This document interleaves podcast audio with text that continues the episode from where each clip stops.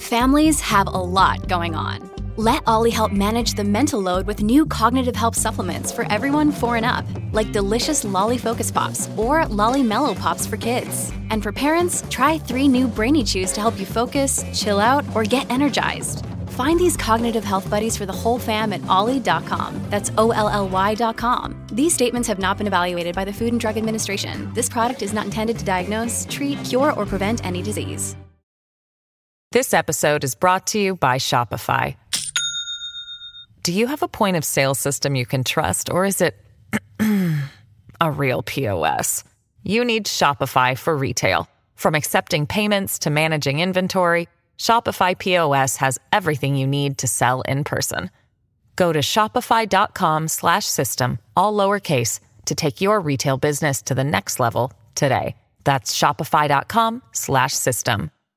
Hello, everybody. This is Marshall Poe. I'm the editor of the New Books Network. NBN listeners like to read books and buy them. So we thought we'd tell you that right now, our friends at Princeton University Press are having a remarkable site wide sale. You can get 50% off books, including ebooks and audiobooks, with the code 50, F I F T Y, at checkout until May 31. You can save some real money on Princeton University Press books. I encourage you to go there and check it out. Welcome to the New Books Network. Hello, everyone. Welcome to another episode of New Books Network. This is Morteza Hajizadeh, your host from Critical Theory Channel. Today, I'm honored to be speaking to Professor Peter Stansky. Dr. Peter Stansky is emeritus professor of history at Stanford University. He has published extensively on the, uh, on the cultural, political, and literary milieu of 20th, 20th century Britain, including The Unknown Orwell in 1972, Orwell and the Transformation, 19 uh, and 1980. And both these books um, were finalists for the National Book Award. Today, he's here to talk to me about the wonderful book he published with Stanford University Press called uh, The Socialist Patriot George Orwell and War. Peter, welcome to New Books Network. Thank you very much for having me. Can you briefly introduce yourself to our audience and tell us how you became interested in history and how you became a professor of history at Stanford University? And more importantly, how you, I'm, I'm sure uh, you're you're a big fan of uh, George Orwell. Tell us where that love came from and how this book came about. Well, actually, in the book, uh, I have a sort of uh, autobiographical introduction where I try to answer that question. I came to Stanford University because they offered me a job, which is very good of them. Uh, uh, so, you know, I didn't know where uh, I necessarily would end up teaching and and and writing. Um, but as I say in the introduction, uh, I became interested in Orwell. Uh, I read, uh, as you know, 1984 was tremendously successful, and it was a selection of the Book of the Month Club in the United States. Uh, and my parents were members of the Book of the Month Club. I was a senior in high school, uh, when it came out uh, in secondary school, and so I think I read it then. Um, uh, but then, when I was an undergraduate at Yale, um, I ultimately wrote a senior essay. Um, I've always been interested, and it's been sort of a theme in the work I do, uh, which, uh, where literature, society, politics, culture intersect. Uh, but I've always been interested in it as an historian. I'm not a literary critic. Uh, uh what I try and do in my work is is to understand England better, and and use use uh, what work I do uh, to that purpose. I've always uh, been very interested, not connect with Britain at all, in a sense, in, in the Spanish Civil War, and and somehow I wrote a senior essay, um, uh, senior thesis, uh, when I was undergraduate on, on four Englishmen who had been involved in the Spanish Civil War. Um, the two who were killed there, Julian Bell, Virginia Woolf's nephew, John Cornford, and then two, uh, and George, uh, Stephen Spender, who didn't fight but was involved with the war, and and uh, then George Orwell. So I'd always been interested in Orwell, and, and there was a great upsurge, uh, obviously, ever since Animal Farm in 1984. But actually, I think it was in 1952 or three, just when I was working on this, that Homage to Catalonia, his wonderful book about the Spanish Civil War, uh, was published, was republished. It had done, it hadn't sold well for various reasons uh, when it was originally published, and and um, so and then some years later, um, the project emerged about uh, uh, writing an expansion with a, my collaborator William Abrahams, uh, writing an expansion of, of of that book. A book appeared that was published in 1966 uh, Journey to the Frontier, uh, which was about Cornford and Bell. But then there was a different book about Orwell. Uh, it might or might not have been particularly biographical, and I discussed this in the thesis. It's a wonderfully complicated story. I won't go into here, but sort of rather dramatic. Uh, the difficulties with with uh, Orwell's second wife, Sonia Brownell, and cop, uh, uh, and what Orwell thought about biography. Uh, but it was through an interest in English society and the Spanish Civil War that initially got me interested uh, in in Orwell. Uh, and then, as you mentioned, I did. William Abrahams and I published these two books, which were never meant to be a complete biography. And the two books, the second one ends with his coming back from from Spain. Uh, but in a way, it also served to unblock the biographical logjam uh, that had taken place because of Sonia's lack of cooperation. And it was always a question of how seriously Orwell said he didn't want a biography, but but Richard Rees, his uh, literary executor, uh, said to us uh, that that he didn't think Orwell meant that very seriously, and he in fact urged us to write a book about Eric Blair, which, as you know, is is Orwell's real name. He never changed it. Uh, George Orwell was his uh, was his writing name. Uh, so in any case, you know, and over the years I'd written, been published in two little collections of essays, and and other, you know, I've written pieces about Orwell. Uh, but then somehow I was there was a Orwell exhibition at the University of New Mexico, and I was asked to give a talk about it. And somehow the topic emerged uh, uh, that I would talk about Orwell, Orwell and his relationship to war. Now, there's so much written about Orwell. Uh, obviously, and this has not been neglected, uh, but most attention, including what I've written myself, uh, has has been to the Spanish Civil War and to the, to the Cold War. I don't think sufficient weight although it's not ignored, uh, it, it, has been given to uh, Orwell's connect uh, being influenced by the First World War, when of course he was uh, uh, an adolescent, uh, and and the Second World War, and and um, so, if I may say so, I think the most original contribution of my short book is is is the discussion of those two of those two wars. Uh, yeah, and you rightly called the book George Orwell and War, and that's that's something we'll talk about soon. Um, it would be good if you could give us a little bit of background about George Orwell himself. He was born in India, his family, maybe his influence of his family. I'm really interested in understanding what he meant when he said that uh, he was of a lower upper middle class. What did he mean by that phrase? He very famously says, uh, uh, I'm a member of the lower upper middle class, which means that I'm a member of the upper middle class, but without money. And, and uh, you know, class in England uh, is tremendously important. Sometimes Orwell is characterized as being an outsider. And I think this is quite untrue. I mean, he belonged to the official classes. Uh, and, and, and his father, as you probably know, was a civil servant at not a very high level, engaged in in organizing the cultivation, le- totally legally, the cultivation by the British government of opium in in in India. And so um, Orwell uh, was he had an older sister.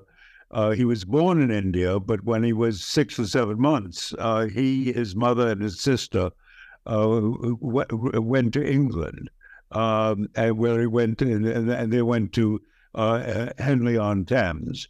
Also, the very interesting thing, and to me, it's a wonderful example of how quite legitimately uh, current interests uh, shape uh, what what we look at now. The basis uh, for the family fortune, which was no longer existing in Orwell's by the time Orwell was there, but but which gave the family its class status, uh, was his great grandfather, uh, Charles Blair, uh, who was a Jamaica slave owner. So, so, so, in fact, uh, the family money uh, came from plantations in Jamaica and and from slavery. Uh, Orwell's grandfather uh, was was maybe Charles Blair was his great great grandfather. I keep never getting it quite straight, but anyway, his grandfather was a vicar, you know, which has a you know fairly high uh, uh, on the whole class status in Britain. Uh, and and but his father was, I think, the tenth child, and had no income. I mean, had to earn his keep as a civil servant, and they were never particularly well off. But nevertheless, he, he had that class position, and that class position was, I know, it was reinforced. He went on half fees uh, to to uh, a prep school where uh, people of his class uh, were sent off when they were eight um, to these boarding schools. And of course, he wrote a very famous essay about it, about how horrible it was, uh, uh, uh which he wrote in the 1940s. It's thought, it's not absolutely sure, uh, called, called Such, Such Were the Joys.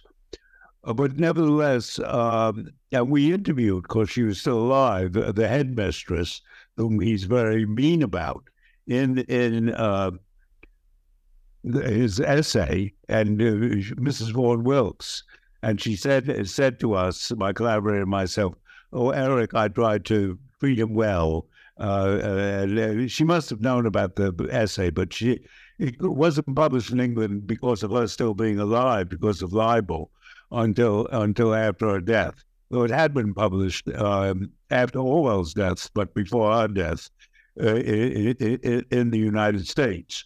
And in many ways, I think he received a very good education there. And he, but strangely enough, in such such were the joys, he, he says, I remember the, the sinking of the Titanic, of course, right now in the news, uh, uh, more vividly uh, than the Battle of the Marne during the Second, First World War. So in the essay, such such were the joys, he doesn't, surprisingly perhaps, uh, uh, doesn't talk much about the war itself. But, and, and, interestingly, it was written just before the Second World War began in a very important short essay called uh, England, uh, My Country, Right or Wrong. Uh, uh, he talks about what should one call it, the militarism of, of his uh, when he was at school. That he was a member of the cadet corps. That he had bought a rifle when he was ten. Uh, they provided an honor guard. He, he, the first three years of the First World War, he was in his prep school. This prep school, uh, you know, these schools were designed, both the prep school and, of course, he, as we can say, talk about, he went on to Eton. One reason for him being accepted on half fees was that he was a bright child who would give credit to the university by earning a scholarship, which would give it not on need, but on intellectual merit, but that he would win a scholarship to a prominent public school. And as you know, he ended up in 1917, the last year of the war, uh, uh, uh, going to Eton. But but these schools were well, they, in many ways, they gave good education, but but they also existed uh, to train the people who went there uh, to become the rulers not only of the state but of the empire. And this was in Edwardian England. The empire was in trouble, the Boer War, and so forth and so on. But at the same time, it was the height of imperial feel, feeling, and so so the the whole and Orwell belonged to an imperial family. and and and at a very low level, but nevertheless an imperial family. And and uh, so my argument is that this inevitably uh, helped shape him and gave him the the patriotism uh, of, of, of my title, and he was always intensely patriotic. You know, which is something of a, a, a, um, a word that you know it has ambiguous feelings. But at the same time, he was ultimately, and it was a gradual process, not an immediate project, uh, uh, uh, not an immediate event. Uh, he, he, he was also a, totally committed socialist. Was it? Uh, you made a lot of excellent points uh, that I wanted to ask you, but but it would be great if you could kind of expand on those points. I wanted to ask about his education in Eton College. As you mentioned, this is a very elite school. Uh, but but I don't think Eton College intended and wanted want his graduates to become socialists in England, especially at that time. And uh, so, so then he was. Can you tell us about how later? Mm, yeah. So can you tell us about this gradual shift to socialism? Maybe how did his education influence him later on? And especially at that time when England was was at war and it was the height of, as you mentioned, uh, the, the, British imperialism was in a state of crisis as well. So, how did this gradual shift come about? Well, uh, I don't think it came about. I, I think at Eton, uh, he, he, didn't do very well at Eton. He, he didn't study very hard. Um, there's a debate, which is sort of a tangential point, uh, about whether he wanted to go on to university or not. And and generally said he couldn't afford to. But I, I think, it, and his tutor advised against it, uh, and his father was against it. But the the um, I think ways could have been found of him going to Oxford or Cambridge. I think, but anyway, that's a what if uh, proposition. I don't think he was particularly political. If, he, if I don't think he would have been uh, when he was at Eton. Uh, he was iconoclastic. I mean, he questioned things. Uh, uh, and and um, you know these were very bright cynical and cynicism was beginning to to um, uh, in the early years of the war, and of course, you, you know, uh, my collaborator and I uncovered his very first publication, which he wrote when he was a schoolboy, uh, which was a, almost embarrassingly patriotic poem about how everybody should enlist. Uh, and and um, he may have been getting. Uh, he said to Cyril Connolly, who had been with him both at prep school and Eton, you know, Britain's going to emerge as a second-rate uh, power after the war. So I mean, I think he was having some doubts. Uh, you know, he, he he he wasn't a he wasn't he, he was never a figure of the right. Uh, but but I I would certainly think he was uh, he, he he was more in the center or maybe didn't think that much about politics uh, when he was a young man. And of course, as you know, he became a policeman, a police officer uh, in in Burma for five years, and and when he came back to England in 1927. Um, again, it said he, he, one reason he uh, he left the police that he'd become anti-imperialist. I think it's more accurate to say he was having doubts about imperialism but but but the, his main motivation, and I think Orwell as artist is never sufficiently emphasized. In my view, is his main motivation when he quit the police force is that he wanted to be a writer. He wanted to commit himself uh, to to be a writer. He was moving gradually to the left, but but but it, it wasn't it, it, it wasn't a sudden conversion. And the same is true about his politics. I think I think uh, the two things that made him more and more to the left, um, the, the the he wrote this book uh, just before going to Spain for the Left Book Club, um, The Road to Wigan Pier, where where, where he saw the uh, reported on on um, the dreadful um, uh, conditions of the working class uh, brought about by the Depression. At the same time, in the famous and indeed notorious second section of the book, he's very critical of socialists for their style and and they're being eccentric and they're not being uh, particular being sort of uh, well he's not quite patronizing the working class uh, but but you know there's this famous description of seeing these uh, men in shorts and sandals and and you know sort of uh, uh, middle class socialists and he, he felt that middle class socialists frequently gave socialism a bad name uh, but nevertheless, because of the political conditions, he's now moving to the left. And then his socialism, but remember, Democrat, the famous phrase is he wrote to Cyril Connolly, I've become a democratic socialist as I understand it. But it was really the experience of Spain that that and the wonders of, of when he went to Barcelona in December 1936, uh, how wonderful the atmosphere was that he saw the magnificent society, according to him, that socialism could, could achieve. And that's when he became a committed socialist. It's also uh, uh, when he became a committed anti communist. Uh, be, be, because he saw how the, the, Russians and the communists were destroying, in his view, correctly, of course, uh, uh, I think, uh, were, were destroying socialism, and that's why, of course, he's he's sometimes, you know, I, I, characterize him, which is perhaps both unusual. He's both a premature anti-fascist and he's a premature anti-communist.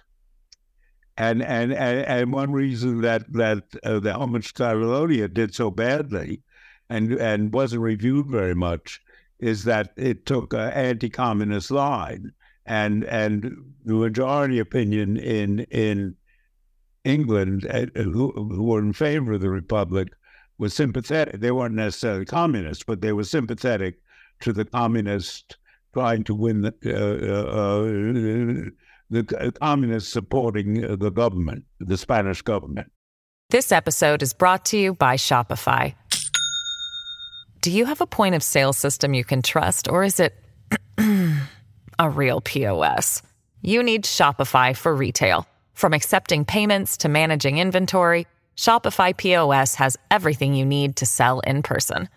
Go to shopify.com/system all lowercase to take your retail business to the next level today. That's shopify.com/system.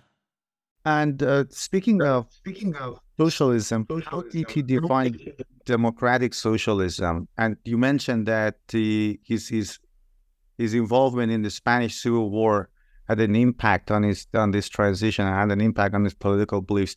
So, and, and, he obviously, again, as you mentioned, he he was not a big fan of Soviet Union, Russia at all, and he always, I think, he also in in in, in an in the preface to oh, Animal Farm, I guess he once wrote that nothing has hurt the idea of socialism more than believing that uh, Russia is socialist, is a socialist country.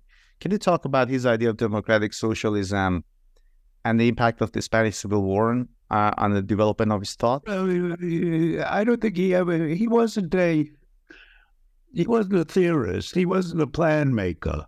Uh, he, he, he, well, in, in a way, during the Second World War, we can talk about it. Uh, of course, uh, you know, he wrote this extremely important pamphlet, uh, which is getting attention, but maybe not as much attention as it should have.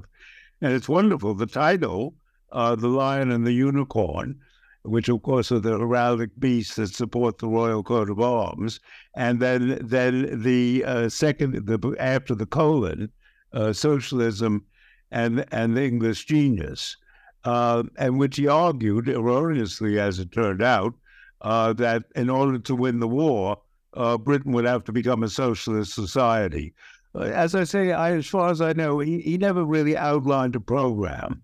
Uh, but he didn't believe, you know, the classic Marxist term is, uh, you know, I, am not, not a Marxist scholar, you know, taking over the means of production. I mean, the state, uh, uh, uh the state running more and more things, and and and and the the elimination of to a considerable degree of I think of, of private property the capping of incomes, uh, the the elimination of the capitalist class, uh, uh, the egalitarian. What he wanted was what he felt was the egalitarianism of of of that he found in Barcelona. Tipping had been abolished. Señor had been abolished. Uh, the, the, social, it's a psychological. I mean, I, as I say, I don't think he was a, he was not a planner. I mean, he didn't have specifics, um, but he, he, he, his belief that if the working class weren't financially oppressed, uh, that common decency would triumph. I mean, I think in a way maybe he was a bit unrealistically. Well, he wasn't unrealistic in that, you know, again, we can talk more about it. He recognizes the great enemy of socialism, uh, power. And, and, and of course, that's the great marvel of Animal Farm, but also of 1984, that, that, that uh, the pigs, although perhaps with some defects to begin with, uh, but but to begin with, uh, uh, they they they established a socialist society. but that but then they were so determined to keep power that it transformed itself into a totalitarian society. And he thought, uh, you know, I think he's right, but it is not likely to happen. Uh, that that the only way that a socialist society can preserve itself wasn't ideological, but rather that that those in control had to continually change. And and and the trouble is that those who make the revolution, who may start out with commendable ideals, nevertheless power. And you know the famous, uh, I, oh well, I know as far as I know, never refers to it.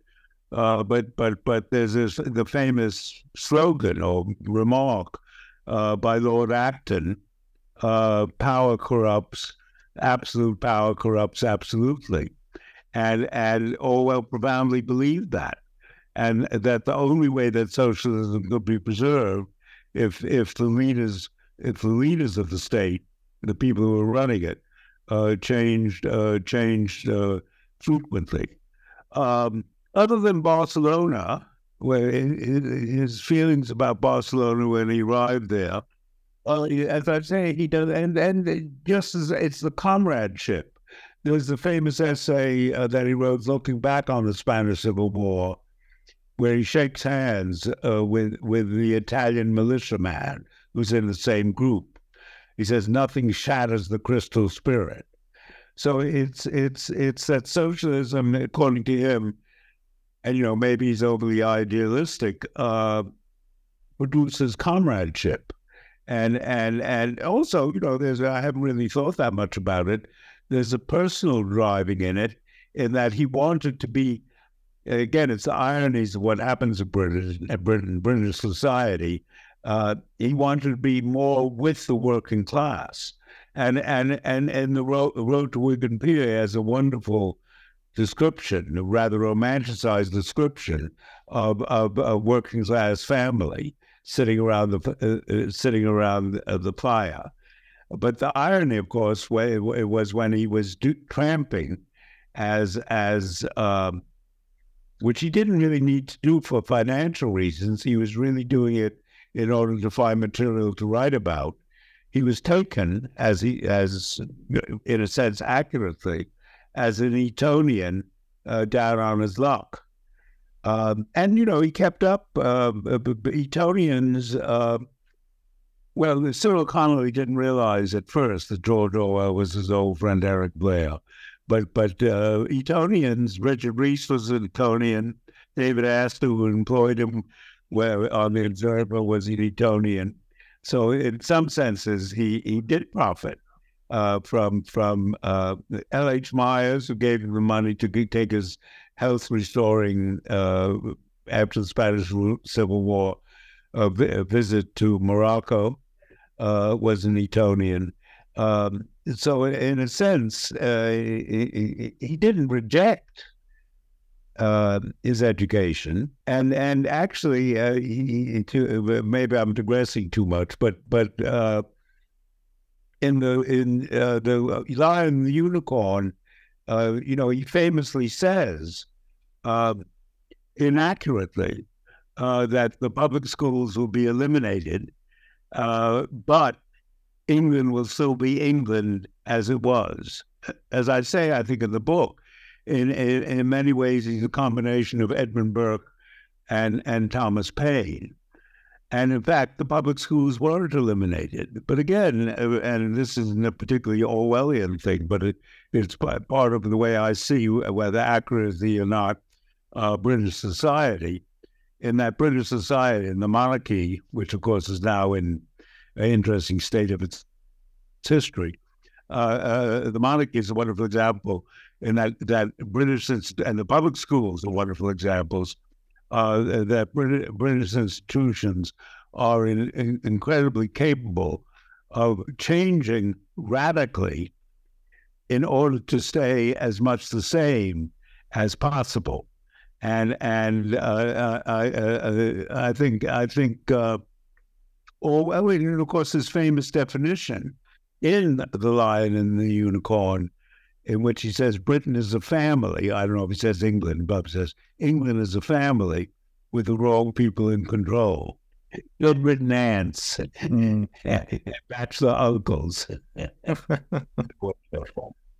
um, th- this is one of his most famous uh, writings, The Lion and Unicorn, Socialism and, and the English Genius why did he believe that England had to become a socialist country? Uh, well, it's not as most famous. Uh, you know, I think more and more attention is being paid to it. It was in the very end. Your the fellow, uh, your Darcy Moore, uh, just gave a talk actually uh, uh, to the Orwell Society on on the Lion and the Unicorn. It it was in a series called Searchlight Books uh, that Orwell was and Tosco Fyvel and Fred, uh, were the editors and, and Fredric Warburg or Severin Warburg, his publisher, published it. Uh, and he, in his, he, he said that, that in order to mobilize society efficiently and give the working class, uh, uh, you know, a feeling that they're fighting for what they want, in order to win the war, Britain will have to become socialist. But he was wrong. But there's no question. There's no question that that Britain, the state, it moved towards socialism during the war to a certain degree, and then that it even moved closer to socialism, not quite socialism, but certainly it moved much closer to socialism with Orwell's approval uh, in the welfare state uh, after the war but but but but it is uh, you know in one of the there were one of the books that he published in the Searchlight series, uh, which I write about in a book I've written called The First Day of the Blitz, in in, in which Ritchie Calder uh, wrote that the first day of the Blitz, September seventh, nineteen forty.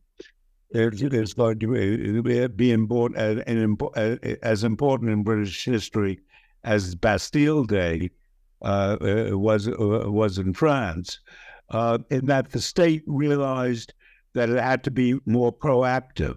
It had to cope with the Blitz, and and and also that it had to cope. It had to deal with everybody.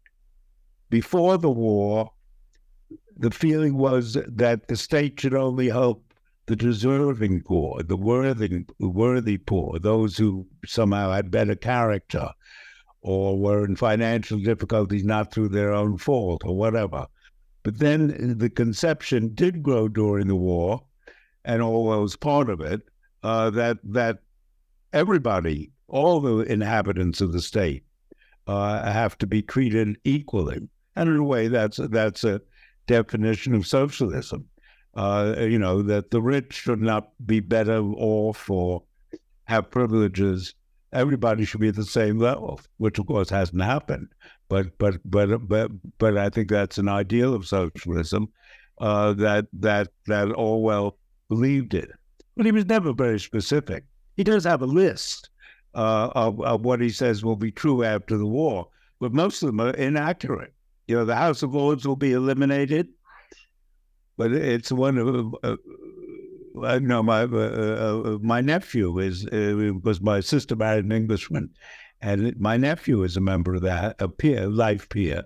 the the the the the the, the House of Lords you know, it's much weaker than it was, but it hasn't been eliminated despite Orwell's prediction. As I say, the public schools haven't been eliminated despite uh, uh, public schools. The country homes haven't all become, I think he thinks to become rest homes or something. The National Trust is a wonderful example of a British institution that allows the upper classes frequently to stay in their houses.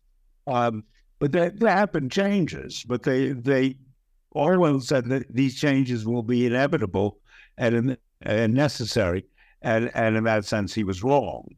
But nevertheless, it, he, he projects an ideal uh, that that uh, you know I personally think is terrific. Not that it will ever be achieved. And and uh, earlier you mentioned that uh, well, JoJo has always been popular, but I guess in more recent, especially in the past seven or eight years, there has been a renewed interest in Orwell's writings, especially his fiction, 1984 and Animal Farms. And I guess part of it has to do with the rise of populist uh, politicians around the world and the United States. But one thing that has always kind of puzzled me was that a lot of people, right wingers, I mean, conservatives, sort of appropriate uh, Orwell's writings, or they say it's an Orwellian world, whereas we know that if they read some of Orwell's writings, he may not agree with them anyhow. But the question I have: Why is it that uh, why is it that a lot of uh, conservatives or even right wingers uh, who constantly denigrate socialism sort of appropriate uh, George Orwell's writings? Well, yes, that's true. Um, uh, to, to, to, to hark back a little to what you began with, I mean, the thing that to me, which is quite fascinating, uh, 1984 on Animal Farm, well, uh, Louis Menand has said accurately, uh, were the, probably the most important cultural documents of the Cold War. And and and uh, to show you know the evils of uh, Orwell never wanted Russia to be overthrown, to the communist regime to be overthrown. He just wanted it not to be influential uh, uh, outside of uh, outside of Russia, and so uh, and Orwell said there's this extreme danger because of the love of power of socialism being perverted, but but it doesn't mean that it has to happen, and it's still the world should be socialist, and when the right, particularly in the United States, tried to appropriate uh, 1984 you know, and it was published months before his death. But but nevertheless, he had a time to is, issue with Life magazine and elsewhere denials. I'm a socialist. I'm a supporter of the Labor Party, and and and uh, I profoundly disagree with people saying it's a, a document to show that socialism is I- inevitably bad and evil. Um, uh, you know, but but but uh, that uh, uh, that uh, continued, and you know, it's inevitable. Uh, and there are fights about this. Uh, there were fights about it in 2000, 1984, uh, uh, where Norman Podhoretz tried to co-opt Orwell to the right, and Christopher Hitchens was the figure of the left. And then, ironically, in 2003, where Hitchens has become more conservative. He was more the Orwell of the right, and and and uh, Stefan Collini and others well, defended Orwell of the left. But uh, let's see, I think I'm getting away from your basic question. But but but I think I think that now, to me, it's quite wonderful and amazing. Uh, no, not amazing. I, I think there, there are two reasons uh, that, particularly 1984, has had this fast uh, rise in popularity, and you know all the talk about AI is is is significant. I think now the Cold War aspect of it it's there, of course, but it's less important. And now it's the it, the power of the computer, and and how the computer can change things and control things and rewrite the past Um, I, I, I, I, think that's what's captured the imagination. And also the other thing that's wonderfully ironic is is Trump uh, uh, uh, has been absolutely fabulous uh, for Orwell, and and uh, alternate facts. Uh, when his press agent or you know press person, you talk about alternate facts and alternate reality and so forth and so on. Sales of 1984 skyrocketed. And uh, the, the whole idea that you could re, which of course is a premise of, of and uh, of course, well, maybe the Zoom is part of it. Uh, we haven't quite gotten to the era of, of, of telescreens, but the feeling that, that these machines and other people uh, know much more about us uh, than we might wish uh, that that sort of well, I wouldn't say it's apolitical, but it's obviously not the same as the Cold War.